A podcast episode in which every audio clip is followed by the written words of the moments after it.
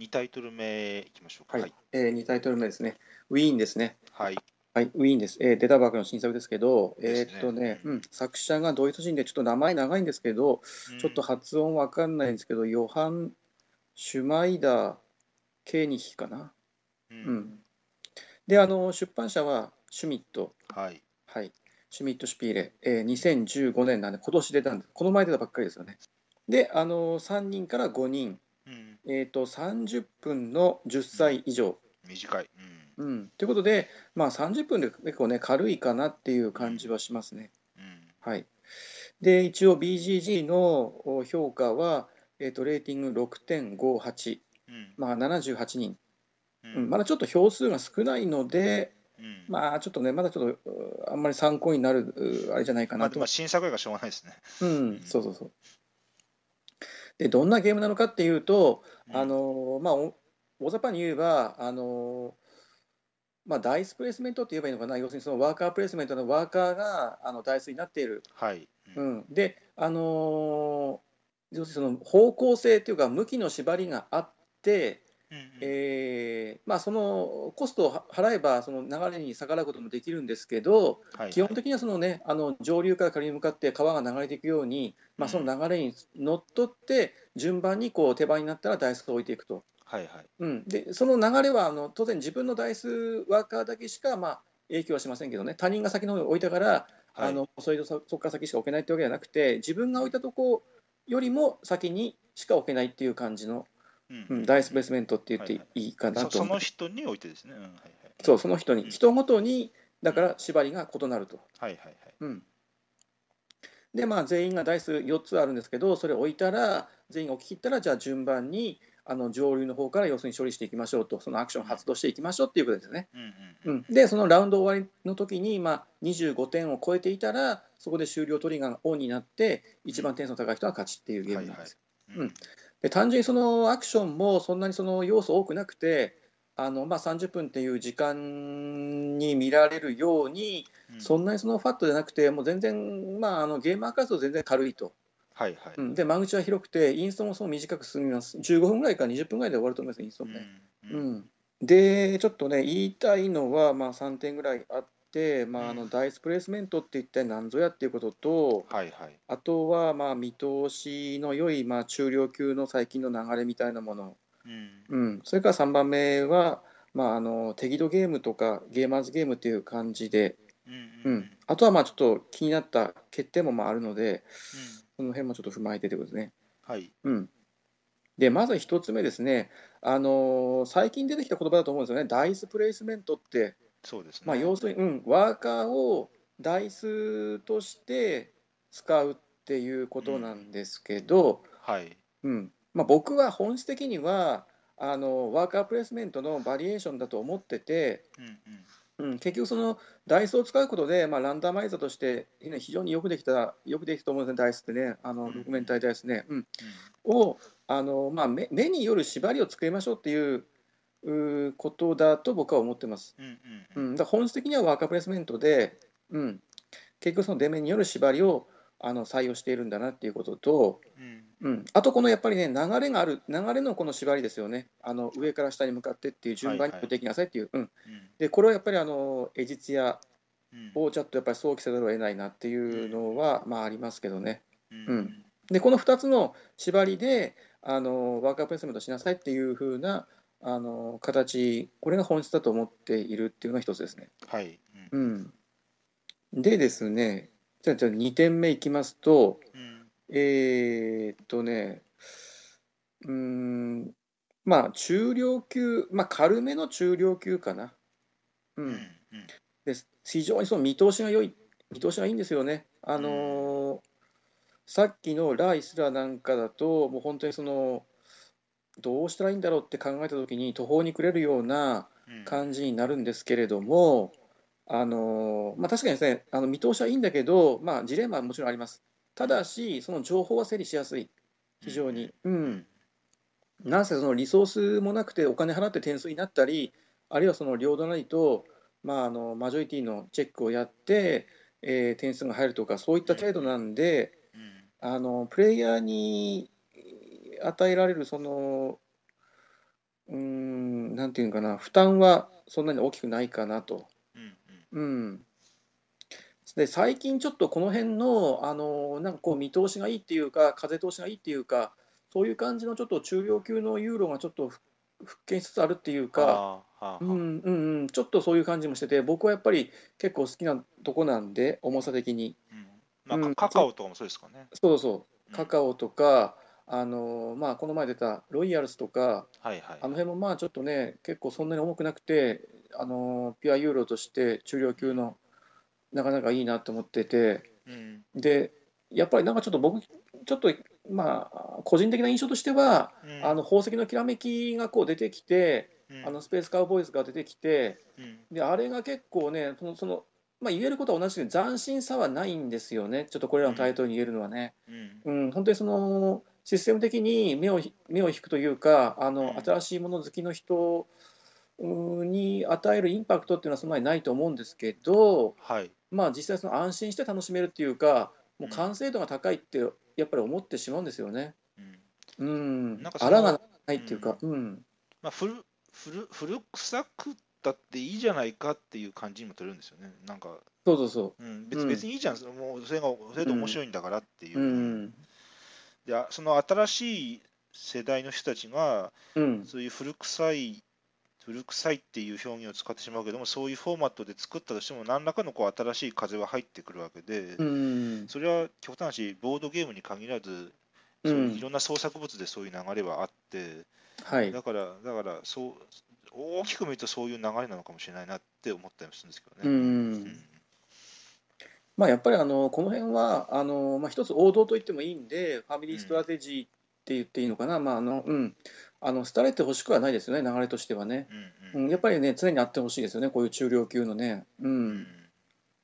でデッキは非常にいいと思います。あの間口が広くて、あのーそんなにそのなんか構えてやらなくていいっていうのも一つの、ね、長所だと思うんで、うんうん、で僕がちょっと思ったのはあのーはいゲーマーがやるその適度ゲームっていうちょっとね言葉があるんですよね。あのーはいはい。うん、ちょっと軽量級から中量級あたりまでの、うんまあ、僕のイメージとしてですけどねいい感じの。うんいい感じのちょっとねなんかあの最初にそのゲーム会のオープニングでやるのにちょっと場を温めるカードゲームよりはちょっとまあ重いけれども、まあ、ボードゲームの軽めのボードゲームっていうか、はい。うん、でちょっと適度ゲームっていう、ね、あのこれ多分テンデーズゲームの田中さんが最初に使ったと思うんですけど、うんまあ、僕のい僕はそういう言葉印象としてはそういうふうに持ってて、うんうん、であのーちょっとゲーマー向けの適度ゲームかなっていうふうな印象が、あのーあります。はあはあうん、っはあていうのはやっぱりそのやっぱりねいろいろ戦略的にあのインタラクションが濃密でここであいつを止めないといけないとか、ここはここに置くべきだっていうその思惑がかなり交錯するゲームなんですよね。もう目が見えてますもんね。そうそうそう、うん、だからあのその辺であのスキルを問われるって部分もあるのでうん。あの割とそのゲーマーも満足できるのかなっていううんうんうん印象の一作です。なるほど。うんん、でねただねあのまあ全ていいかっていうとそうではなくてうん僕がちょっとね単純にそのちょっと気になったのは、まあ、あのお仕事の問題仕事ですねはいはい。あのここはちょっと止めないといけないっていうのが、まあ、ん全体のなんか中でやっぱ見えてくる部分があるんですよね。うんで誰が止めるのかっていう問題、まあ、ともう本当にこれお仕事の問題ですよね、うんまあ、そこがちょっと見えやすい、ううんん、多分大体ゲームどれもあると思うんだけど、うんうん、まあ例えば例えばこのさいお城の方のこの紋章のところとかですよねきっと。ううんん、うん、そうそうそう、あそこはね、あの大量得点入るし、ですよあね。のうん、誰がここに置いたら何点入るってはっきり見えるよね、結局そね、うなんカですよねカードは公開なんでね、ううんん、だからそこを抑えるつ、でそその時に、例えばその1の目を使って、警察官を置いて、もう塞ぐとか、はいはいはうい。ん、そこはよく聞いてき聞いてるんですよね、このゲームね。うんうん、だからその単純に6デロシステムに落ちてないっていう1とかの、ね、目も十分使える使い道があるっていうところもまたちょっと僕評価してるんですけど、うんうん、じゃあ誰がそこに入ってそこ止めるのかっていう問題もね、まあ、ありますけどね。うん、でも何のあんまりメリットもないのにねまあ本能的にしたくないですもんね。そうですね、ううんんまあ、そこがちょっとね結構見えやすいだからこれはまあ見通しがいいから逆にねそあこまあは、そりゃそうですね。うんそうなるっていうのもありますけどね。ううんん、あともう一つはちょっとね、まあ、逆転の可能性がちょっと低いかなっていう先行逃げ切りあえーされた時にどうやって止めるかっていう問題はあの、まあ、ちょっとあるかなっていう気はしてます。ーうん短い短いですしね。この短いよ。ね。この紋章のマジョリティはもうずっと、ずこれ累積でしたっけ、ずっと。そうそうそう。うんうんカードは流れないからね、自分の持ってるカードはね。うん。だからその逆転の可能性の低さっていうのはちょっとありますけどね。まあ、ここがちょっとあのダイス4つ振るから、そのランダマイザーで、えー、ゴニョゴニョっていう感じなのかなっていうふうにも思ってますよね。うんうん。うん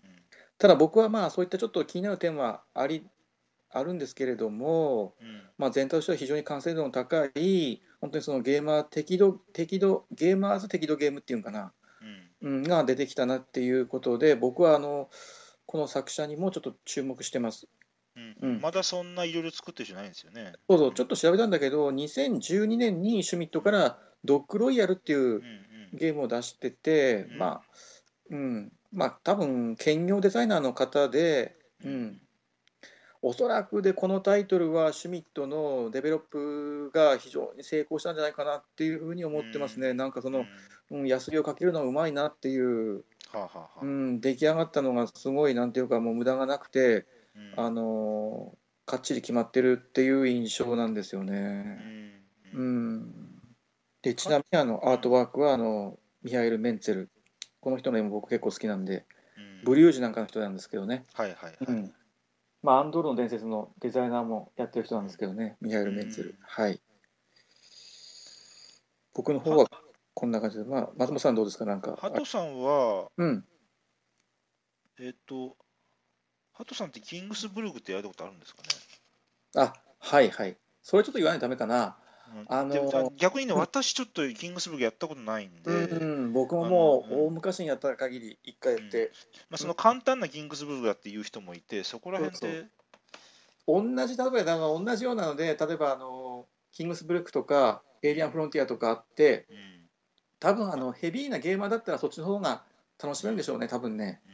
ううんん、またまあ、キングスブルグだ、キングスポートフェスティバルもまあそういうことになるんですよね。そうそうそう。うんまあ、それの簡単な感じか。そうそう、そう言っていいと思いますね。うんうん、間口を広めて、見通しを良くしたら、こういうゲームになったと。うんうん、これ、両面ですよね、ボード。そうですね、昼面、夜面。これでどちらでやられたんですかね。あ、僕はあの、もう3回やったんですけど、昼うん2回の夜1回やってます。こうまたなんかこう、私、昼しか多分やったことないんで、うん、なんか夜夜の方が難しいとか、なんかなんかカラーが違うんですかね。うん、うん、単純にそのフレーバーの問題ですね。ああーそうう、ん、あ、マス一緒なんですか、これ。そう、マスの効果は全然一緒。あなんだからどっちでも好きな方でやってって感あじ。そんそういうことか、うんあ。はいはい。フレーバーか。うん、なるほど、なるほだど。からまあ、フレーバーとは言いつつ、でも夜の面になって、ちょっとアダルティーな雰囲気になってるかっていうと、そういうわけでもない です。うんダイスプレイスメントもまあ一つ潮流として、そうですよね。まあまだねプ、プライドルもそうやったし、やっぱりあの6面体体質っていうのはそのランダマイザーとしてものすごく完成されてると思うんですよね。うんもうこれほどこれ以上のランダマイザーってないなっていう気はしますよね。こううんうんこうコロッと振ったらねそれで数字なんて決まるんだよね乱数がパッうんうんて。うんうんうんなるほどね。うんうんはい。そしたら、えー、3タイトル目お願いします。はいえっとじゃあね3タイトル目ねえっと日本の同人ゲームですけど「シマンチュ」うんはい、えー、と、シマンチュですね。えー、と、パブリッシャーというか、あの、創作は入り組んでさん、うん、うん、の2010 2015年ですね。はい。今年ですね。はうんい。の、あの、この前の、あの、春のゲームマーケットで発表された新作を、この前プレイできました。はい。うん。で、あの、2人から4人まで、時間は45分からっていううん。うん表記ですね。で、あのまあ、ちょっとね、言いたいことというか、まあ、そんなにたくさんあるわけないんですけど、まあ、とにかく、あのまずはあのテーマというか、フレーバーとうんそのゲームシステムが、本当にその見事に融合している、うん。うんうん、もうその、うん、素晴らしいですね。やっぱ大事ですね。うんね、ううんん、それと、まああのよく言われてますが、SP って言って、まあ、スローライフポイントっていううんのは何ぞやっていう話ですよね、2つ目ね。うんで、まあ、あと3つ目は、まあ、いろいろちょっと細かく、ちょっとこのゲームのお気になった点についてちょっと喋りたいんですけど、うんはい。まあまあ、1つ目ね、まずね、あの、フレーバーとかテーマ、うん。うん、これってやっぱりあの同人ゲームならやっぱそこをね押していけるんじゃないかなっていうかその勝手に作者の方が自分で作りたいように作るっていうことで、はい。あのー個性的なものが出てくる可能性が非常に高いと思うんですよねフレーバーとか。かあのテーマっていうのはね、うん、同人ゲームでいろんなだからあの毛色のいろんなカラフルなゲームがね同人ゲームあると思うんですよそういう意味で。うんううん。ん、で今回のこの島んちゅは、まあ、あの沖縄沖縄だと思うんですけど、あのー島でのおーなんていうかなあの生活っていうのかな、はい。うん、それをあのこのボードゲームで追体験してみてくださいみたいな感じで、うん。うんでこれがねあの本当にこうゲームプレイしてると本当に自分がその南の島にいてなんかいろいろこう物作ってあのお客さんに売ったり、あるいはその、うんちょっと休んでビーチハウスで休んでちょっとのんびりして英気を養ったりっていう空気を感じられるような、うんううんん、そんな気がしてなかなかそこまであのしっかりとあのフレーバーとシステムが融合しているゲームって商業系でもないなっていう、はいはいはい。うん、でも気がしてそこは感心したんですよね。うん。確かに。うんうん、であんまりこのなんか南の島でのライフっていうのはそんなにねテーマとしても今まで見たことなくて。うんううんん、なんかオリジナリティも高いなっていうのがまず一つですうんね。うん、それからですねあの2つ目なんですけどあのよくこのゲームで言われるスローライフポイント SP っていうふうに訳されて、これは何かっていうとスローライフポイントっていうことなんですけどうん一体それ何かっていうとあのラウンド、まあ、全部で5ラウンドあるんですけどそのラウンドでもうアクションもしないと一切もうパスしますと、ハードパス、ううんん、した時にあの、まあ、急速に入る感じですよね。はい。うん、であの自分の手番が来るたびにパスした人はあのこの SP が1点ずつ入っていくと、はい。うん、でこれが次のラウンドでの要するにあの MP、まあ、アクションポイント実質的なアクションポイントうんになるということで、うんうんまあ、あのしゃがむとか、あのーあるいはその、まあ、今まで話したあ流れでいくとあのラウンドを、ね、自分だけ早めに切り上げて、うん、そこトリガー引いちゃってっていう話ですよね。はいはいはい。うん、でこれは別にねあの僕はそんなにその今までにも似たようなものはちょっとあったような気はしてて、うんうん、例えばあの、まあ、ケイラスなんかだとこれもあのパスして次あのあのターンオーダーで割と早い手番が取れたりするんですけど、うんうんで他のプレイヤーがねアクション続けるにはお金払わないといけなくなるんですよね、そうケイでラすスね。の場合は。うんはいはい。でこれは、まあ、同じ相相対的に見ればあの、まあ、一緒なことかなと、ううんんまあ、あのシマンチュの場合は自分があのプラスでケイラスの場合は他人がっあていうことあ、で、相対的に。うん、相対的に見たら、まあ、実質的には一緒かなっていうふうな、うんうんうんあの気もしてるので特にこれがあの目新しいとは僕は思わなかったんだけど、うんううんうんん、ただこの早めにその休みに入ってあののんびりできるっていうね、うん、あのその辺のあのお雰囲気っていうかあれは十分楽しめるかなっていうで気テがーしマと合ってるってことですね。んそうそうそう、うんんうん、それですねであとまあね3つ目としてはあの、まあ、単純にあの完成度は非常に高いと思います。うんはい。であの、うん、無理なくスタンダードで癖がないあの非常にその遊びやすいゲーム、うん、であの特徴的なのは建物カードっていうのがあってこれはそはの全員が最初共通のものを持つとうん5枚あるんですけど、うんうん、建てることでいろいろできることがね変わってくるんですけど、うんううんん、これはもう最初から皆さん5枚支給されているので、はい。まあ、まあねあの自分の好きなように建ててくださいっていうことですよね。うんうん、でそこでいろいろその各プレイヤー、あのー個性が出てくるかなっていうう。んうんであと、まああの土地カードっていうのがあってこれはあの山から3枚引いてあるいはまあ山からドロー直接ドローしてもいいんだけど、うん3枚の中から1枚ドローあのするっていうことで,、まあ、で揺らぎ要素っていうか運要素はね意外に少ないっていうはいはいはいことですよね。うん、もうこれぐらいしかないかなっていうもう、うん、だから実は割とねあの競技性が高いもうシンプルにその VP を競う、うん、割と本格派のうんあの実はボードゲームなのかなっていう勝敗にこだわるんであればね十分にそれに耐えうるあのポテンシャル持ってるゲームだなっていうふうにも思ってるんですよね。うん結構あのお客さんもこう列に並んでて先々まで何が欲しいかっていうのが見えてると、そうですね。うんうん、でこのお客さんが物を買っていくっていうのはそのフェーズで自動的に行われるので、まあ、プレイヤーのアクションでもなくて自動処理なんですよね。ううんん、であの商品は1種類1つの商品にまあ3つまで置けて、うん、であのし安い方から買われていくんだけどこの価格設定も結構ね上2つはそんなに開きがなくて最はい後はい3つ目がぐっと値段が下がってるんですよね。うんうん、これ結局あの VP になるんですけどその辺のね価格設定もなかなかうまくできてるなっていうなかなか3つ目に置くっていうことはあんまりないんだけど、うんうん、もし置けたら絶対にそこはまず売れるのでうんかなり安めに設定されてるっていうことかなっていうふうに思いました。うんあのー一つそのひ商品の種類がすんごいありますよね。あ多いよね。うん、うん結構だからあれはあのなんやろでえっ、とこれとこれを組み合わせるとこれができるこれとこれはをい組み合わせたら今度はこれができるって、あの組み合わせが結構あってはい、でまあちょっとそこだけ見るとうんそこだけ見るとカルク・ローゼンベルグ的なとこも見えてうんきて、っうんていうとことうんあと,、えー、とこのカードだったらこういう得点経路でこういくんだろうなっていうのは、まあ、ううっすらとそれぞれあるんですけど、うんまあ、正直それを全部満たすほどの、うんえー、と余裕はなくうんうんなので、えー、とそこはリプレイアビリティにつながってるのかなっていうのをうん思いますよね。ううんんなるほどね。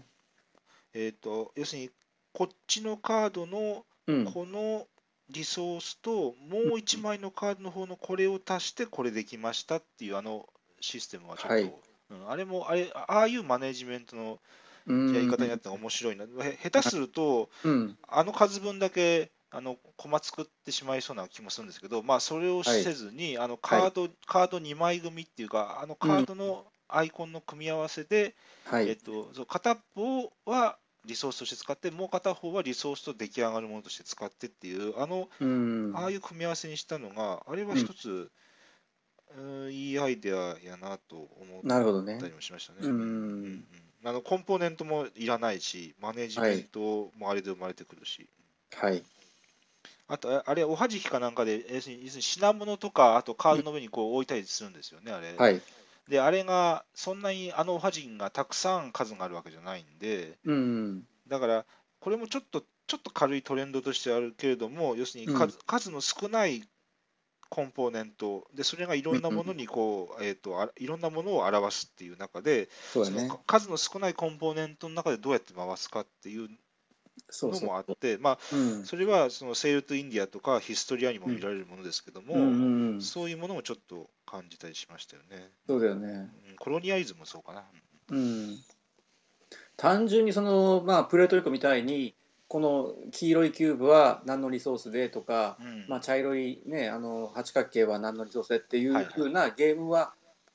最近ちょっと減ってきてるかなっていう気もなしてなんかね、ちょっとそういう流れも感じるんですようね。ん、うんちょっと実はそれは直感的ではないんだけども、そうそう。やりようはあるんですよねだからねいろいろとね、なんかね。うんその数コンポーネントの少ないっていうのを逆手にとって、そこでジレンマを生み出すっていうこの手法ですよね。ヘルベチアなんかもねなかったんですよねあのねコンポーネントね。うんうんはい、であのーまあ最後にちょっとあの入り組んでさんのゲームで僕、まあ、積んでるゲームがあってはい。あのー、まあ、ブンダーカンマーっていうゲームなんですけど、うんまあ、これをね近々やりたいなと なるほど。まあ余談ですけどねあままああこうやって、まあ、こうやって放送で言って、あの、うんいやプレッシャーかけるみたいなプレッシャーかけるね。 自分にプレッシャーかけ自る。分にこれねちょっと前からずっと気になってるゲームでカードゲームなんですけど、うん、なかなかちょっとやる気今回シマンチュやれてあのやっぱり面白かったんでうんうん、ちょっとこの勢いで、ブンダーカンマーっていうゲームやりたいなと、こう本格的なカードゲームだと思うんですけどね、うん、と思ってます。その空気感まで感じさせるほどのふこのフレーバーとテーマの合致性ってそうないですもんね。そんなにないと思うね。うんううんん、